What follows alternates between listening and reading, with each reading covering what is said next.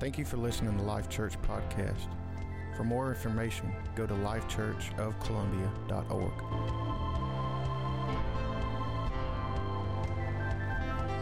Uh, because it's Father's Day and because I have the mic, I can do this.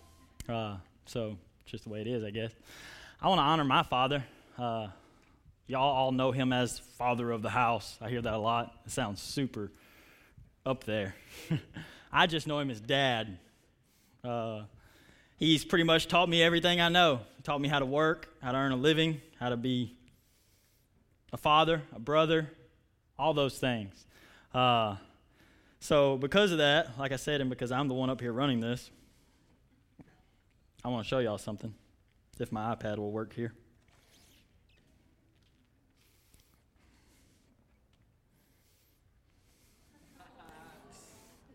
Oh, that's so sweet. One of the.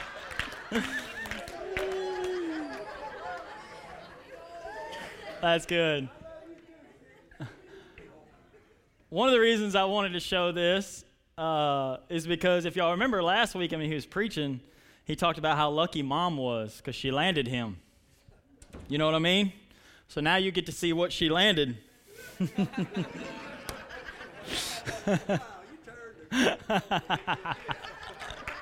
hey, you don't become mama's favorite without working the system. Uh, no, but I'm super happy. Uh, it's awesome not only to be my dad, but my spiritual father. Uh, he's the only spiritual father I've ever had and ever will have. Uh, so that's incredible. It's it's a double, you know what I mean. So uh, I'm not going to stay long because I don't want to get mushy and all that kind of stuff because nobody needs that.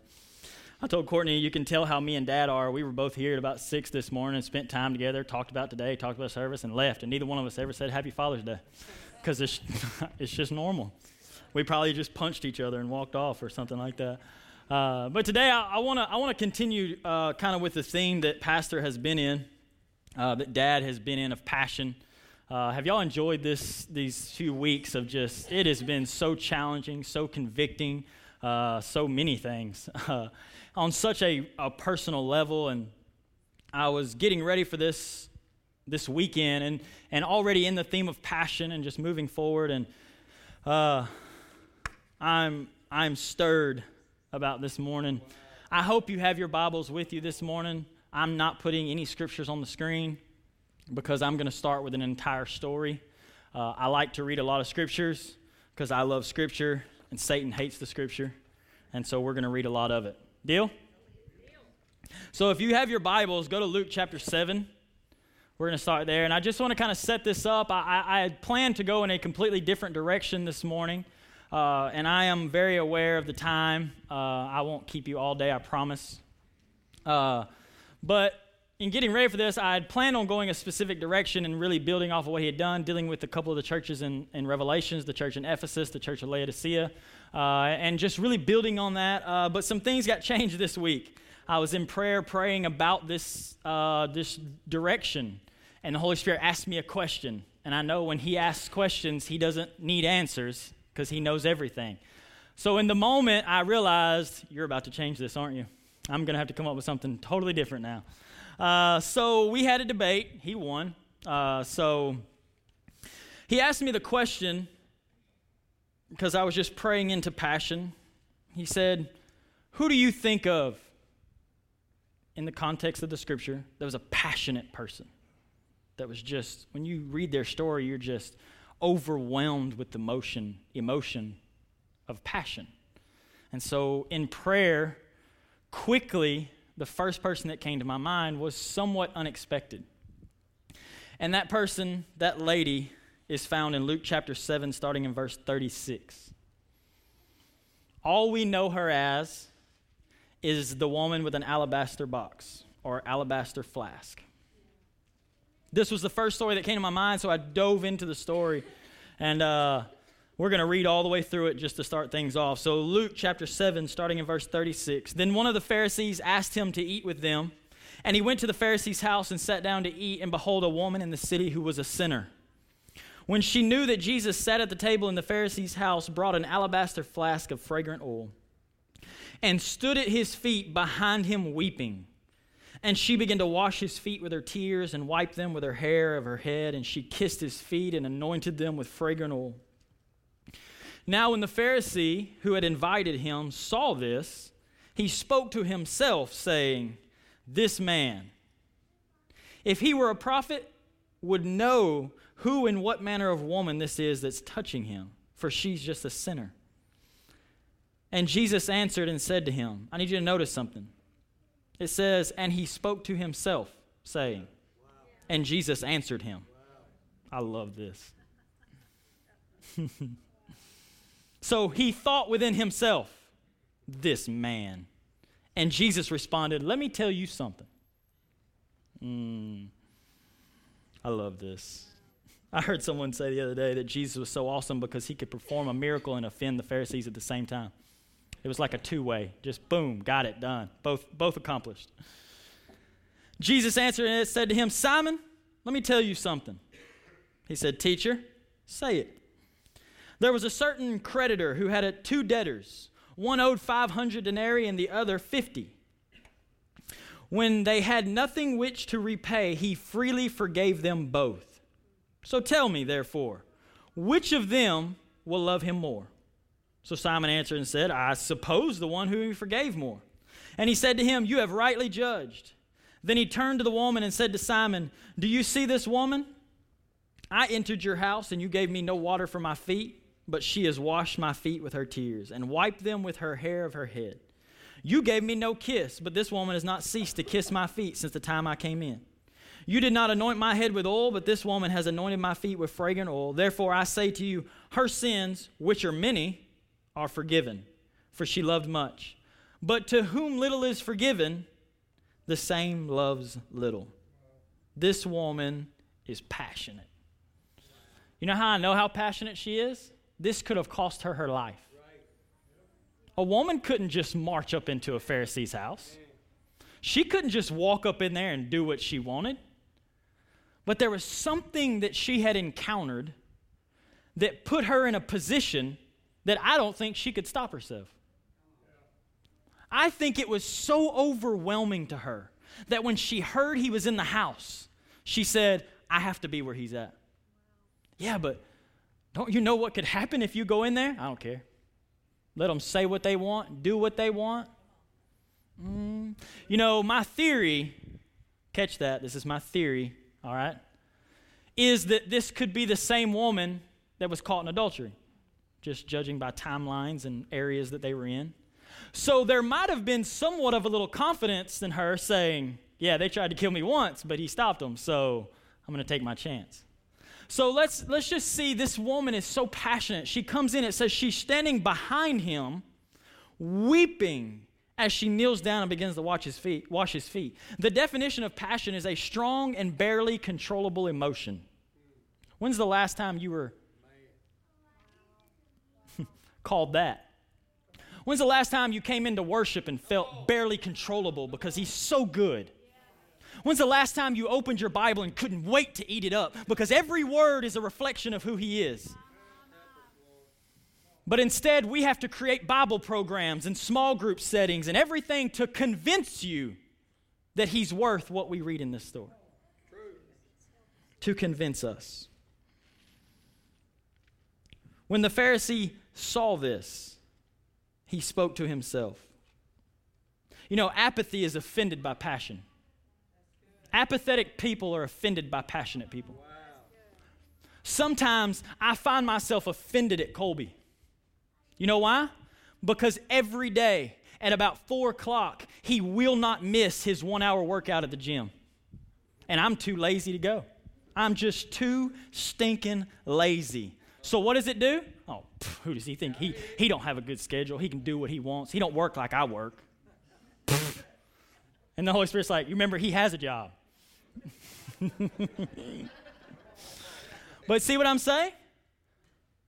When you find yourself in an apathetic spirit, people with passion get around you and you start saying, oh, if they knew this, or if they knew that, or if they had been through this, or if they had seen that. And we start creating these excuses and these reasons and these things that happen. Why? Because we don't have the passion that they have. And their passion is convicting my apathy. Man, I think I've mentioned it before. Uh, we usually try to meet here. this is funny now that I'm, I'm exposing this. We used to meet here every morning. Now we've narrowed it down to Tuesdays and Thursdays if we don't sleep in. I'm just killing myself this morning. I'm lazy. I won't work out. I can't show up for prayer. All right, I'm going to spend some time at the altar. Y'all just give me a minute. No, so this is so we try to meet up here in the mornings uh, early, like 5:45, because these guys that got to be at work early, and we meet up here and pray. Well, some mornings I'm just tired and I don't want to get up. KG screamed all night or whatever, and Courtney had to get up and take care of her. When she gets out of the bed, it disturbs me. I just described every father in this room, every stinking one of y'all. Happy Father's Day and I don't want to get up. But he put stinking pipes on his truck. So every morning, vroom, I'm like, dude, get off the gas. We know you're just you're doing it on purpose. And there's part of me that's thinking, would you just walk to the church? Really? But it does one of two things. Either I get mad or I end up here in prayer. Hey, mm-hmm. Yeah. Simon thought something, and Jesus called him out on it. Let me tell you something, Simon. Mister, you ain't done nothing for me since I walked in the door. I don't, I don't even know where we're going, guys. This is what's crazy about this story. Let me, let me show you this. Her encounter with Jesus was the one and only cause for passion. There was no other. There was no formula, there was no doctrine, there was no special teaching, there was no class, there was no 12 steps, there was nothing else. There was some encounter that had happened in her life, and that encounter with Jesus stirred up such a passion, such a passion that she risked her life to worship Him. I begin to ask, God, how, how do we teach this? How do we present this passion? He said, You can't. It's me. It's me. They have to run headlong into me. There has to be an encounter. There has to be some experience that stirs up something within them. Forgiveness equals passion, period. If there's no passion, maybe you don't understand the forgiveness.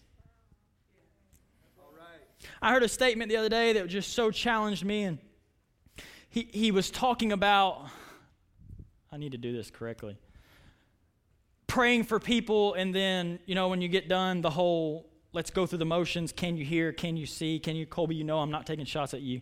You, you know my heart.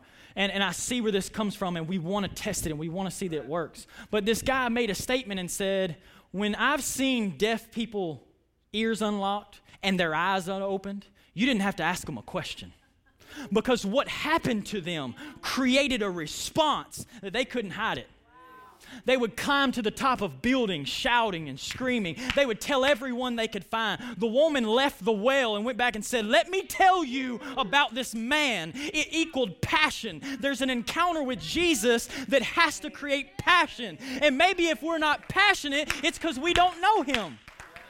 Maybe we haven't had the encounter that stirred me up to the point where you don't have to ask me if I used to be blind. I'm going to tell you. Guess what? I used to be blind, but now I see. I used to be addicted to pornography, and now I'm free. Passion. She was passionate because she encountered him. Not because someone begged her or talked her into being passionate. I would be willing to bet someone in her circle tried to talk her out of that. Oh no, you I would not go in there. Did you see what they did to that other woman last week? Apparently, it wasn't uncommon for a Pharisee to jerk a woman out of the bed of adultery and bring her before someone because we've seen them do it. So these Pharisees had no limits. They would do whatever, and she's saying, Yeah, but you know who's in there? You do understand who's in the room, right?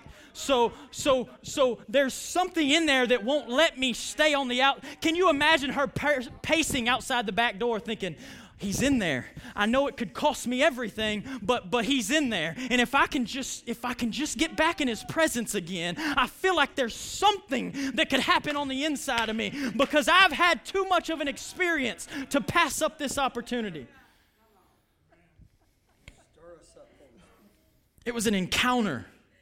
It was an encounter that stirred up a passion within them. We're passionless because we're encounterless. How do I do it? How do I be passionate like you? Get, in, get at his feet. Get in front of him. When's the last time you went into prayer and said, I'm not leaving till I've wiped your feet with my tears? Oh, that's a little too much, Josh. That's a little too much. Don't let my passion offend you.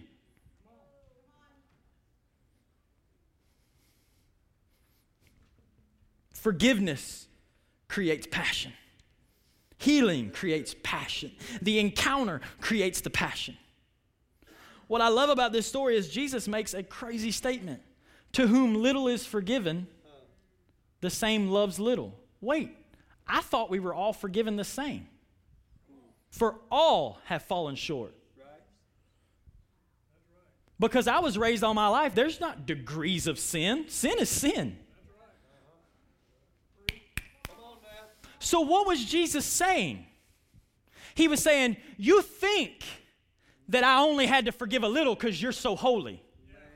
So you respond according to, oh, he only forgave me a little. I've, I, I never cussed in my life. I never did those things. That I wasn't like Jennifer. I'm just being honest, I wasn't. you see what I'm saying? So the Pharisees were sitting there thinking, well, why do I need forgiveness? I memorized the first five books of the Bible. Hmm. He said, See, to whom thinks they were only forgiven a little, you'll only love me a little. But she knows. She knows she was a dog.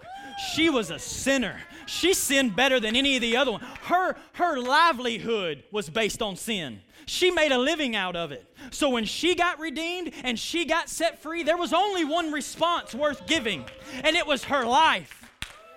It was everything.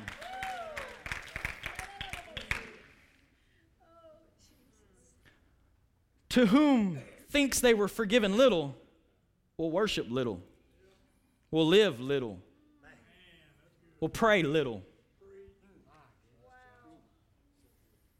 It's perspective.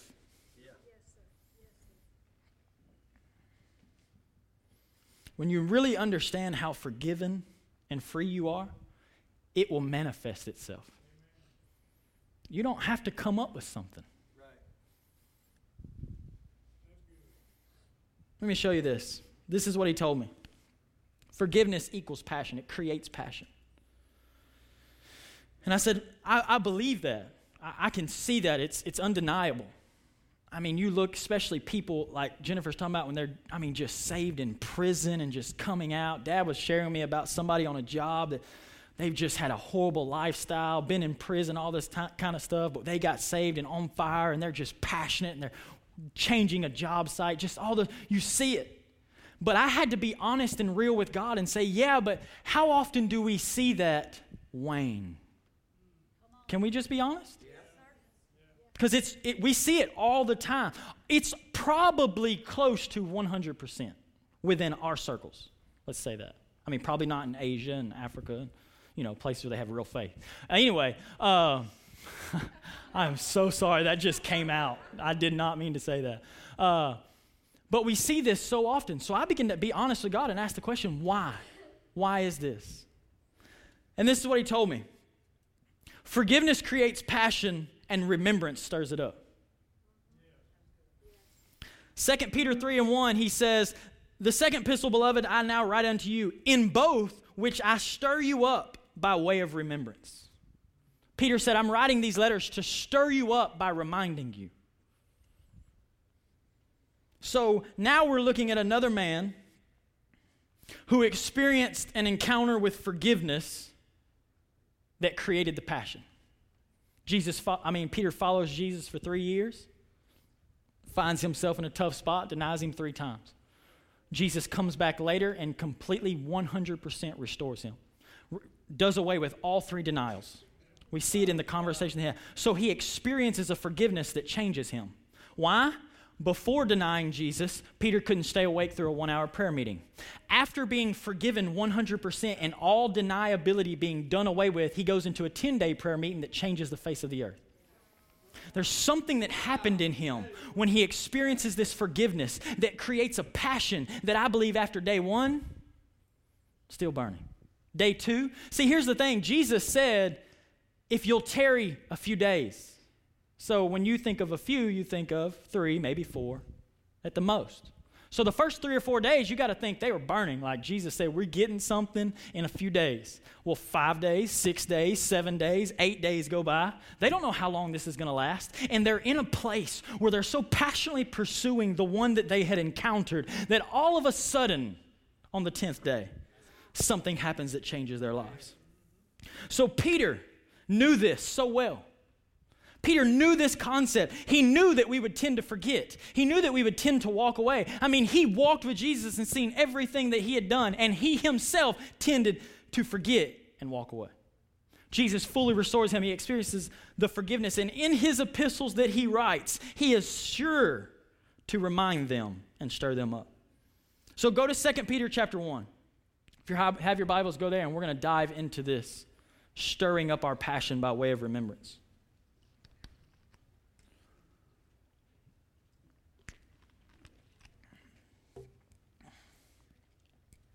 2 Peter chapter 1, I'm going to start in verse 2. He's fixing to just pour out some incredible revelation here, and then he wraps it all up with, an, with just awesome statement.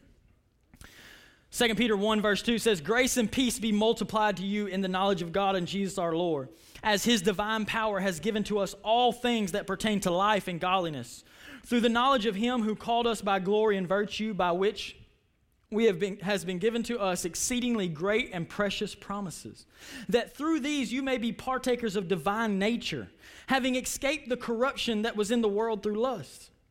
These scriptures are huge.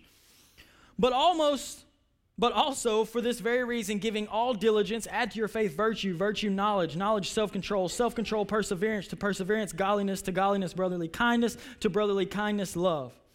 For if these things are yours and abound, you will be neither barren nor unfruitful in the knowledge of our Lord Jesus Christ. Now look, for he who lacks these things is short sighted, even unto blindness. Why? He has forgotten that he was cleansed from his old sins.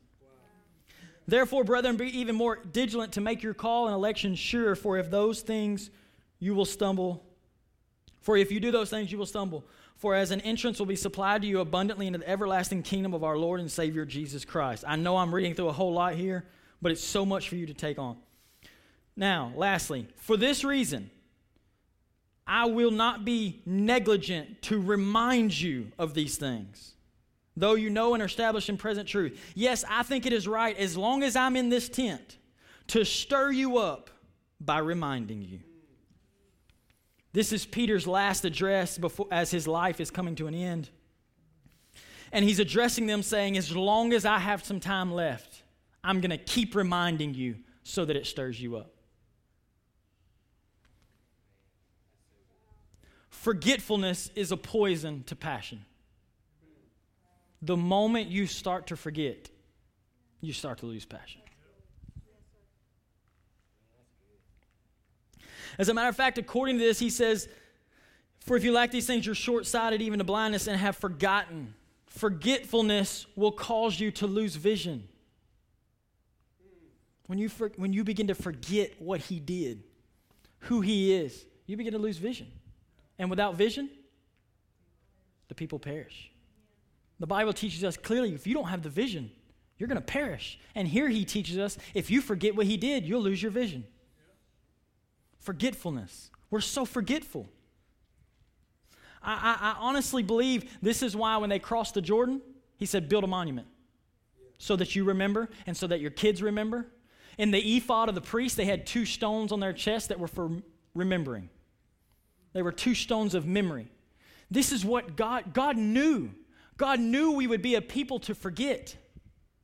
He knew we would be a, a, a, people to, to want to get away from what he had done. So even when they went into the promised land, me and dad were talking about this morning, he told them, Be sure that you don't forget.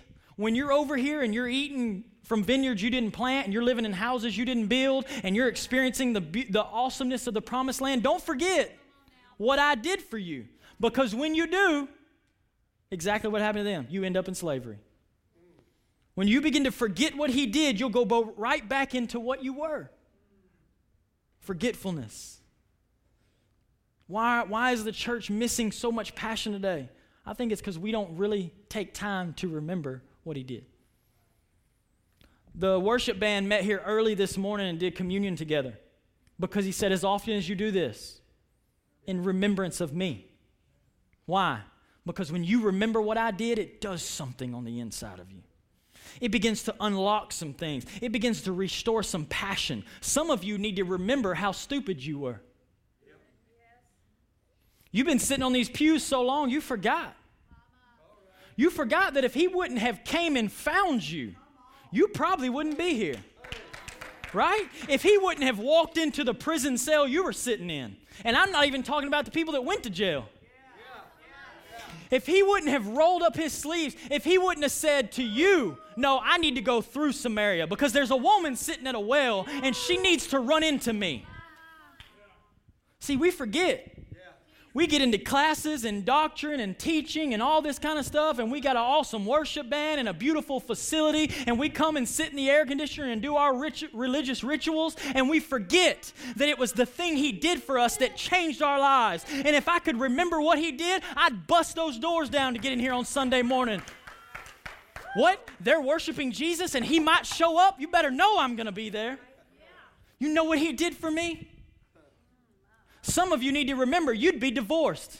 You wouldn't have that family. You wouldn't have those kids. I wouldn't be standing in this pulpit if it wasn't for God because this knucklehead was leaving that beautiful woman before I ever came along. But God stepped in and changed their life.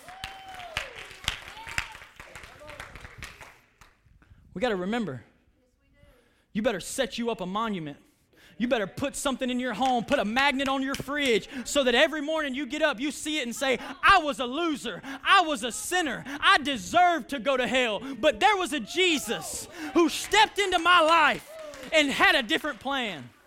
If that don't stir you up, check their pulse.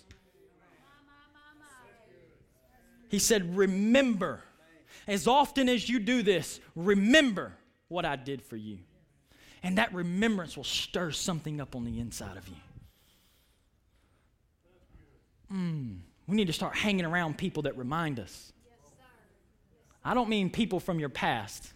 I mean people that are quick to remind you that if it wasn't for Jesus Christ, if it wasn't for the encounter you had with Him, remember remember. I remember sitting in my dad's office, newly married, saying, This ain't gonna work. She's too messed up. Have you seen her family? Have you met them yet? it ain't gonna work. But it didn't have nothing to do with her family. It didn't have nothing to do with her upbringing. It had to do that I was a knucklehead and she was a knucklehead. Can I say that? And both of us were as lost as we could be. And we were trying to make something work that was so spiritual. God, can I get off on marriage for a minute? It was so spiritual and so established by God. What makes you think you could do it by yourself? What makes you think marriage would work if you didn't put Him in the middle of it? I was free.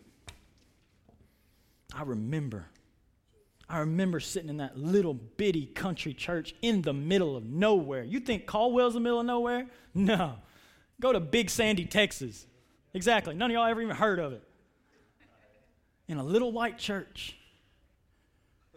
And I could feel something pulling on the inside of me. And from that day, my life was forever changed. Remember, if, you, if you're taking notes, I'm going to throw you some scriptures out right here.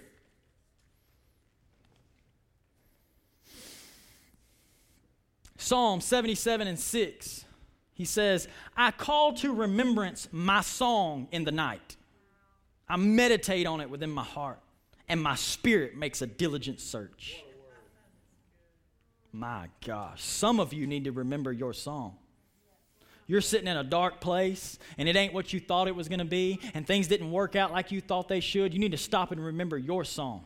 Where'd he bring you from? Yeah. What, what bar stool were you sitting on? What broken marriage were you in? What addiction were you bound by? What prison cell were you caught up in when he showed up? Remember your song and start singing your song. He said, I bring to remember, I call it up. When I feel myself in what Colby has coined as a funk, sometimes we just get in a funk. You don't even know what it is. Start singing your song. I once was blind, but now I see. Mm, my gosh, this is so good. And in it, his spirit began to search out. Oh, look at this one Psalm 78, starting in verse 37. For their heart was not steadfast with him, nor were they faithful in his covenant, but he, being full of compassion. He forgave their iniquity. He didn't destroy them. Many times he turned away his anger and did not serve his wrath, for he remembered we are but flesh. And the breath passed away and does not come again. Often they provoked him and they grieved him in the desert. Yes, again they tempted God. Listen to this. And limited the Holy One of Israel. For they did not remember his power the day when he redeemed them from their enemy. Do you realize that he is connecting your forgetfulness to limiting him in your life? If you can't remember what he did, then you limit what he can do. I'm going to say that again. If you can't remember what he did, then you're going to limit what he can do.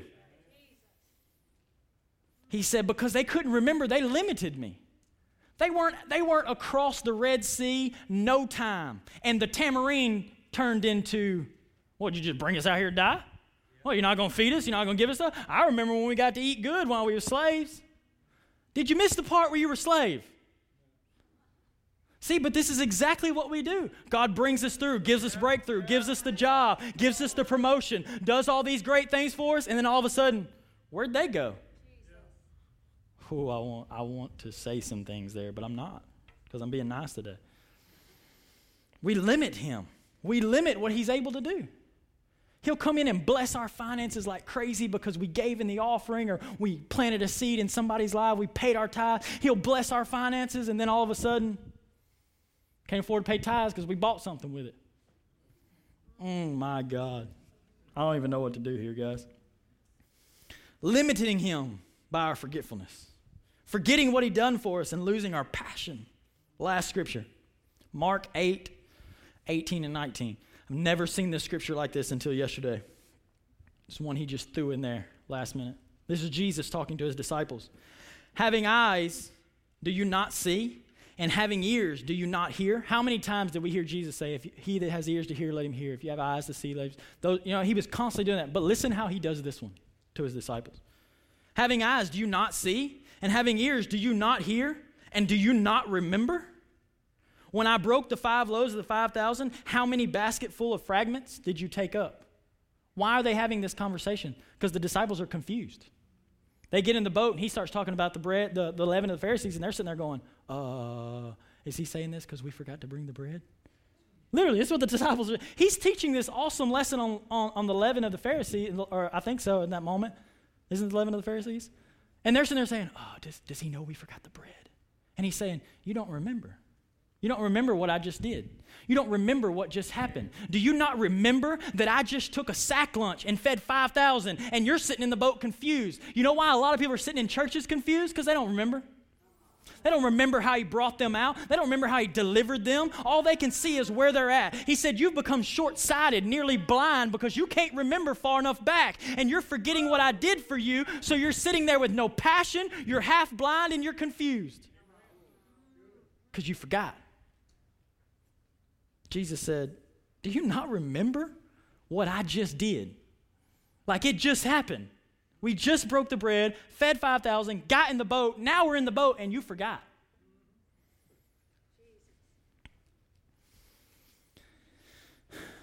Passion belongs to those who remember. Last week, I think it was in a prayer meeting, Holy Spirit spoke to Colby. I don't know, I don't even guess you told me this until this morning we were sitting here. But last week in prayer, Holy Spirit spoke to Colby and said, The kingdom belongs to those who can remember. I had no idea I was preaching any of this. He just shared this with me this morning. And in my notes, I had already written, Passion belongs to those who can remember. So if you're lacking passion, it's no one else's fault. It's not God's fault. It's not your spouse's fault. It's not the, it's not the church's fault. It's because of one thing. You forgot. Because if the cross don't stir something up in you, then you haven't been affected by it. It has to. It has to stir that thing up within you. Last statement, and I'm done. I promise. Pastor has taken this series on passion and moved it into the power of the will. And we've seen the connection and how they're interwoven. It's so incredible. And I was just sitting in my office last night over here, just reading over these scriptures, and, and he began to show me the connection that you have to will to remember. Because forgetting comes natural. It's just the way it works. You know how you remember things in school? Repetition. That's why you did those math problems 40 million times. That's why my son will sit there with that page that looks exactly like the last 14 pages he did and be like, Mom, really? Again? Yes. You know why? Because eventually you won't need that page. Yeah. Yeah. yeah. All right. The church has totally abandoned repetition. We want the next new thing. Give me a new revelation. Why? You didn't do nothing with the last one. Why? You forgot the last. You didn't even write it down. I've been so convicted on taking notes, which I'm I'm a nerd anyway. I like to study and take notes, but I, I take notes. And I've been so convicted even in that area. Right. Why, why should I give you another revelation? You didn't even think that one was good enough to write it down. When's the last time you went back and dove into a message that was poured out here on a Sunday morning? Why? We got to remember, they built monuments. They put it in their clothing. They tied it around their head, around their wrist. Why? So they could remember. Are we so good now that we don't have to do that? Forgiveness creates passion and remembrance stirs it back up. So this morning, I'm here to help you remember. As often as you do this, do this in remembrance of what he did for you. We've got to start remembering. You know what worship is before the preaching? It's not the appetizer. It's not just get you ready for the preaching. As a matter of fact, sometimes the worship's way better than the preaching. see Worship is a chance for me to remember. Oh man, I was so lost. I was so lost. I was so addicted. Courtney, will you go ahead and come up, please? Colby, you get ready. Go ahead and come up here with me. This morning, we're just going to remember. But in doing so, God wants to specifically deal with some just issues, things that are happening in people's lives. We want to give Him an opportunity to come in and someone have that encounter. Some of you may be thinking, you know, what, what encounter do I have? What, what is that moment where it just shook me so much that I bring it back to my remembrance? Did you unmute her? Uh, and so, what we want to do is begin to create opportunities for those encounters, for those moments where, whether it's a healing or, or whatever it may be. And then, when you're in the night, you can recall your song. I remember that Sunday morning when I asked God this or prayed for this, and He just came in and did what He does because He's so awesome. We got to start creating these opportunities in our communities.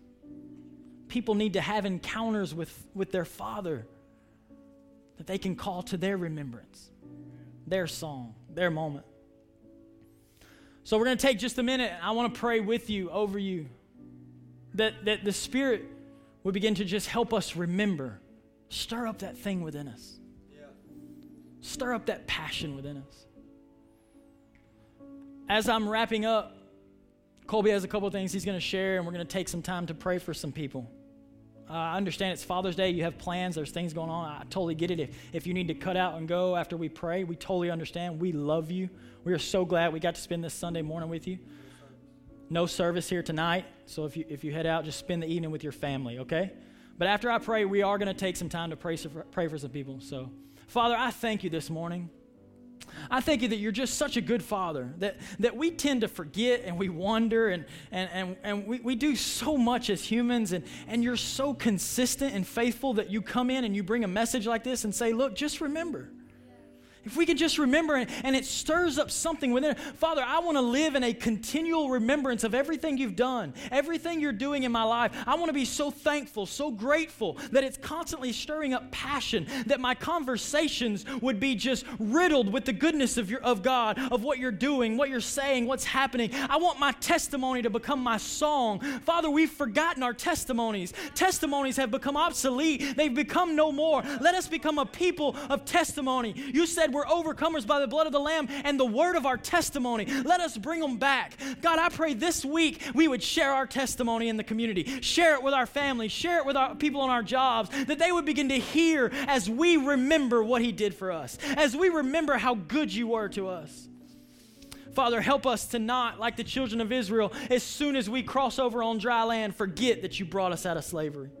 But let the tambourine never stop playing in our spirits. Let the tambourine that she broke out and begin to sing, He delivered me, He saved me, He ridded me of my enemies. Let that tambourine never die in this church. Let that tambourine never die in our spirits, that we remain thankful and passionate. Forgive us for forgetting. Forgive us for, for, for walking away from and leaving behind what you did. Let us build a monument in our spirit, in our homes, in our families. Let us build a monument to what you're doing in this moment. Before Colby shares, I have to share a testimony with you. I wouldn't be faithful to what I'm saying if I didn't share the testimony. We love testimonies here. When we have meetings, pastoral meetings, staff meetings, we try to start everything with testimony because it stirs up faith.